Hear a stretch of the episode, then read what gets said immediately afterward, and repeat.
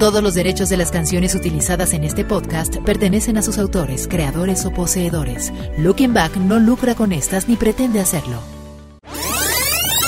Mirar hacia atrás de vez en cuando es bueno y mucho mejor si lo haces con Looking Back. Solo buena música.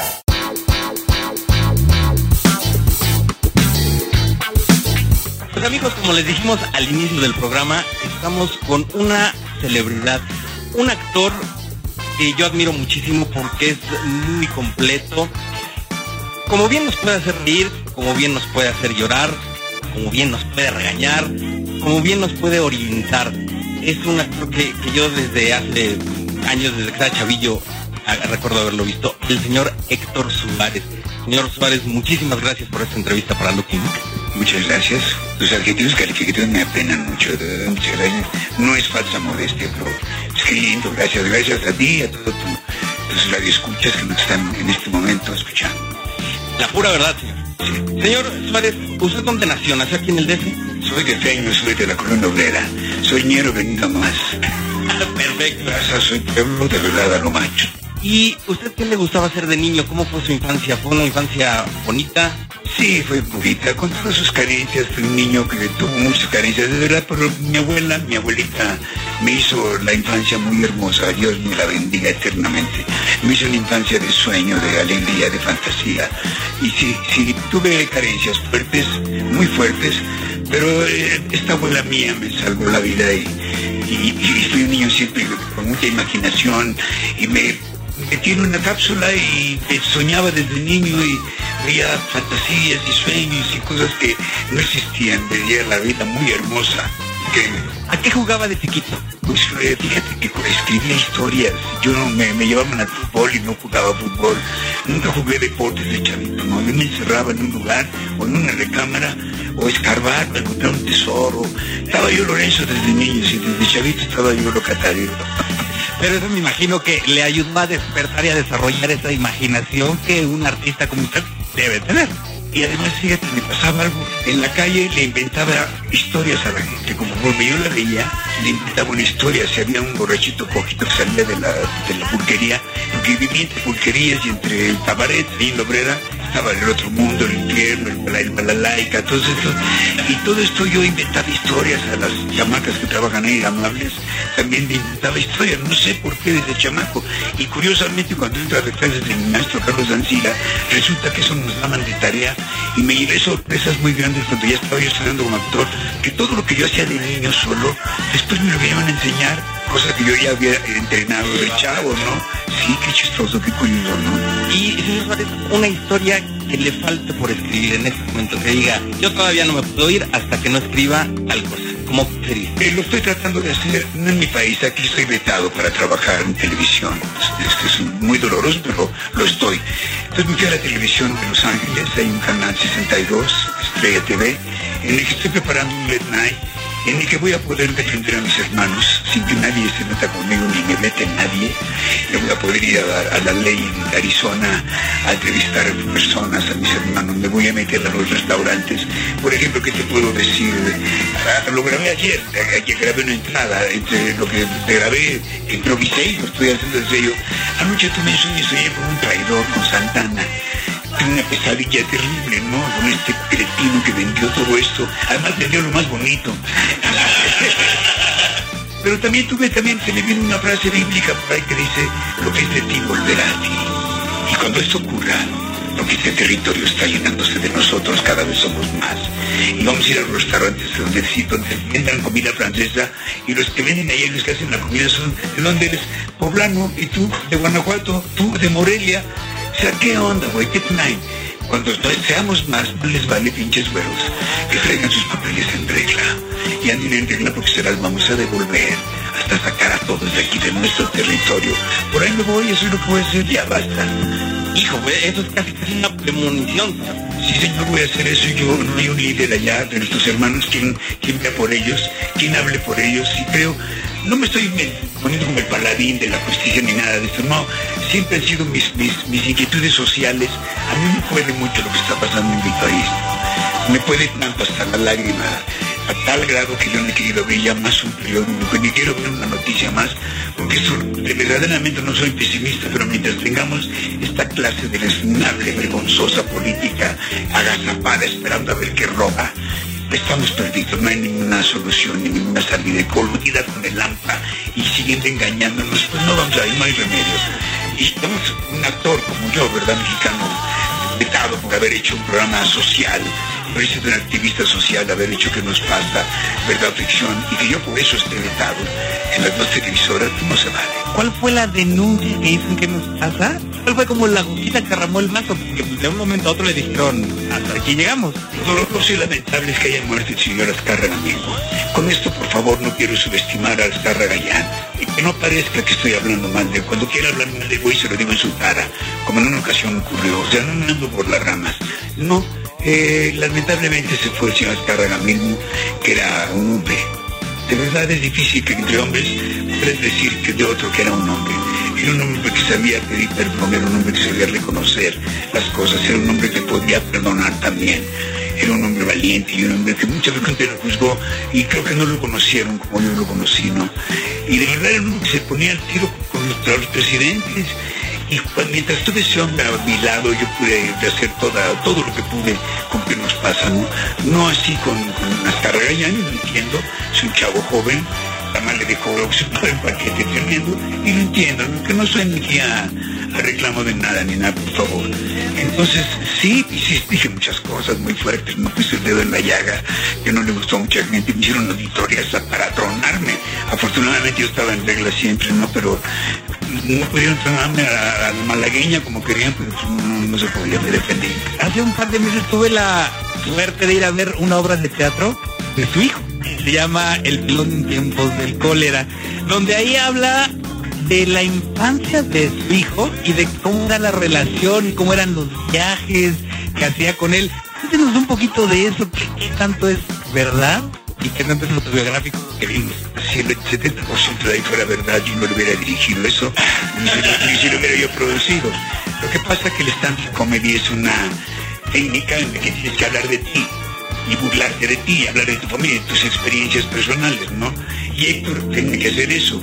Entonces toma como parte aguas, punta de lanza a su madre y a mí. Y sí cuenta algunas cosas que yo incapaz de decirle esas dos palabreras a una niña y a mi hijo que tanto los amo. Jamás le puse la mano encima. Ojalá le dije, ojalá te la hubiera puesto, güey. En la encima nunca lo golpeé a mi hijo ni nada. No, no, no. Ahí hay muchas cosas que son ciertas como nuestra separación, pero jamás pasamos la Navidad en una cárcel. O sea, nada. Yo soy cursi. Eso sí le molestaba a Héctor. Un cursilería para las Navidades yo adorno hasta la fecha. En ese de esa abuela mía, a ver, adorno mi casa como no te puedes imaginar. y eso a Héctor le, pone muy nervioso. Y, y este, pero de, de- eso a, a todo lo que cuenta, pues no, sí, de, dista mucho la verdad, ¿no? Pero está bien lo que está haciendo mi hijo, también es un buscador y es un arriesga, está haciendo algo muy importante y está implantando también como otros el stand-up comedy, que es una cultura más que nada norteamericana. ¿no? Don Héctor, ahorita decía usted de burlarse de uno mismo. ¿Usted frecuentemente se burla de sí mismo? ¿Y sobre qué? Yo me burlo de todo, ¿no? Yo no me tomo tan en serio. Hubo una época en la que tomé muy en serio y me fue como en feria, ¿no? Entré en una carrera, me desarmonicé con la mañana, con la, con la noche, por tomarme tan en serio y hasta el público me volví, no, no, no, chale. No, ahora no, no, ahora ando en esas, ando tratando de ser un buen hombre, un hombre en toda extensión de, su, de la palabra, un padre, un buen amigo, un buen trabajador, un buen ciudadano. Y eso cuesta muchas vidas. El conocerte a ti mismo creo que también cuesta muchas vidas, ¿no? Y en esas ando, antes buscaba afuera todo lo que andaba, y ahora he descubierto que todo lo que andaba buscando afuera está simplemente dentro de mí. Pues para empezar, yo creo que como un gran actor ya la lleva de gane. Les venimos a platicar, bueno, les viene él a platicar de una puesta en escena que se llama Tok Tok. Cuéntenos, señor, ¿de qué se trata? Bueno, pues un TOC es un trastorno obsesivo compulsivo, ¿no? Y yo creo que de eso tenemos todos un poquito, no somos de tamaño. Yo, yo por ejemplo, tengo el TOC de ser puntual, de arreglarme de ser puntual, y cosa que en México es una descortesía, llegar temprano. Arreglarme es una rareza, ¿no? Y de pronto tenemos todos, la raíz de la comedia parte de la pena ajena que es visible. Mientras le pasen cosas a otro y no te pasen a ti, te vas a reír. Y voy a decir un, un, ejemplo, lugar, muy lugar común, a un hombre caminando y se resbala con una cascada de plátano y se cae. Mientras se levante ese hombre que cayó, te vas a reír. Si no se levanta y se abre la cabeza, ya pasa otro género de una tragedia, ¿no? Y en esta obra justamente son seis personajes que están enfermos y tú estás sentado como público, pues te estás muriendo de la risa, pero ellos están sufriendo lo que les está pasando, ¿no?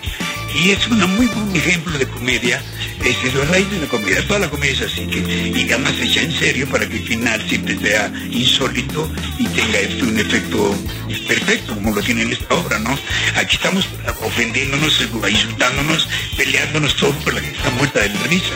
Pero la verdad, el tratamiento que le da este el autor Lawrence Buffy lo hace estupendamente bien. Yo por eso acepté esta comedia. Mi primero me ofrecieron este papel, el ruletero, luego el de Blandón. Y luego ya me dijo que Blandón lo hacía que yo después dije, no, lo hago Blandón, yo hago lo otro. Me quedo con el taxista. Y Blandón, quiero hablar de mis compañeros que están, Blandón está extraordinario, está excelso, Macaria, mi compañera, está estupenda también. Eh, este, ¿cómo se llama? Luis Urrieta, chavito que hace, es espléndido el chavo también, Marisa Rubio, y todos, todos están extraordinarios. Si me olvidaron, por favor, Gloria, Gloria también, ¿no? Están todos bien mis compañeros. Sharon es otra excelsa actriz también. Me da mucho gusto, me siento muy orgulloso de todos mis compañeros, porque no es una obra de cabeza, de una sola cabeza, es una obra de grupo. Y si el grupo no va jalando parejo, pues con uno que no traiga la misma energía de todos, se va por la coladera la energía de los demás. Entonces tenemos que estar prendidos todos en la obra para que la obra funcione. Es una obra que realmente, desde que comienza con el señor Blandón, empieza uno a botarse de la risa, porque de repente, y les voy a contar solo el principio, van a escuchar una perorata y de malas palabras y, ya después nos explican por qué. Bueno, por ese síndrome de Tourette, que este síndrome existe vimos para, para informarnos y poder hacer esta obra, fuimos a hospitales y todo, vimos niños con el síndrome de Tourette, es desgarrador, ¿eh? verdaderamente esto que estamos haciendo es la gente, aquí el toque de comedia es muy, gracioso, pero es muy dramático, ¿no? Vimos niños con de Tourette, que además es una enfermedad incurable, y de pronto sueltan así como, como Blandón, suelta las malas palabras, sin que ni para qué de pronto, y es algo muy desgarrador, verdaderamente muy, muy impresionante. El niño también, también es un loco, la gente que colecciona cosas se queda sola, empieza su casa a crecer de porquerías y que no se pueden deshacer de ellas, ¿no? Una señora contaba, su hijo tenía 45 años y todavía tiene los vasitos de cumpleaños número 5, niño con el sombrerito, porque ahí el niño tomó el agüita. No, son cosas muy fuertes. El tratamiento es muy gracioso. Héctor Suárez tiene algo relacionado o algo que, que, tenga que ver con Camilo. No, más que el, meterme en el personaje, hacerlo con todo mi amor, mi cariño, con la misma mecánica que, creo cualquier otro personaje, ¿no? Buscar el personaje, la psicología de él y meterme en él, colgar a Héctor Suárez en el camino y vestirme de camino para salir a representarlo, ¿no? Es como, como otro personaje. Oiga, pero ahora que menciona esto también, qué difícil y, de verdad que es sorprendente, lo admiro mucho porque así como dice, cada vez se quita a Héctor Suárez y lo cuelga en el flechero para salir de escena, ¿cuántos personajes no hemos visto con, Héctor Suárez? Y cada uno con una característica muy diferente. Nunca se parecen, ¿no? Este, por ejemplo, amigos, eh, eh, Camilo en, la obra Tok Tok, eh, tiene una peculiaridad. Ustedes no les cuento más para que lo vengan a ver, pero tiene una peculiaridad que yo creo que muchos nos podemos identificar. Muchos nos podemos Sí, sí, sí, todos tenemos un poquito de, de Camilo y poquito de, todos los demás. Solo de niño, porque no contaba las raíces de niño. Yo iba contando las ventanas de la escuela y todo, ¿no? Vamos contando las cosas, ¿no? Sí, todos tenemos algo. Yo, yo pienso que por eso la gente se ríe tanto, porque se identifica, se ve allá arriba y dice, no vean la no oímos a una niña, una señora que dijo a una mujer, mira mamá, ahí estás allá arriba, ¿no? Se oyó, lo oyó todo el teatro y todo se rió, ¿no? Yo no quiero decir con quién, a quién encontré en el escenario, creo que mi mamá se va a enojar, pero no digo más, no digo más. Es una obra de verdad muy divertida, pero que sí también... Te hace reflexionar, te hace pensar como no, no, claro que sí, efectivamente. Señor Suárez, muchísimas gracias. Muchísimas gracias, de verdad. Y qué bueno que vinieron a verla antes de que platicaran. Estos son los clásicos de Looking Back. Todos los derechos de las canciones utilizadas en este podcast pertenecen a sus autores, creadores o poseedores. Looking Back no lucra con estas ni pretende hacerlo.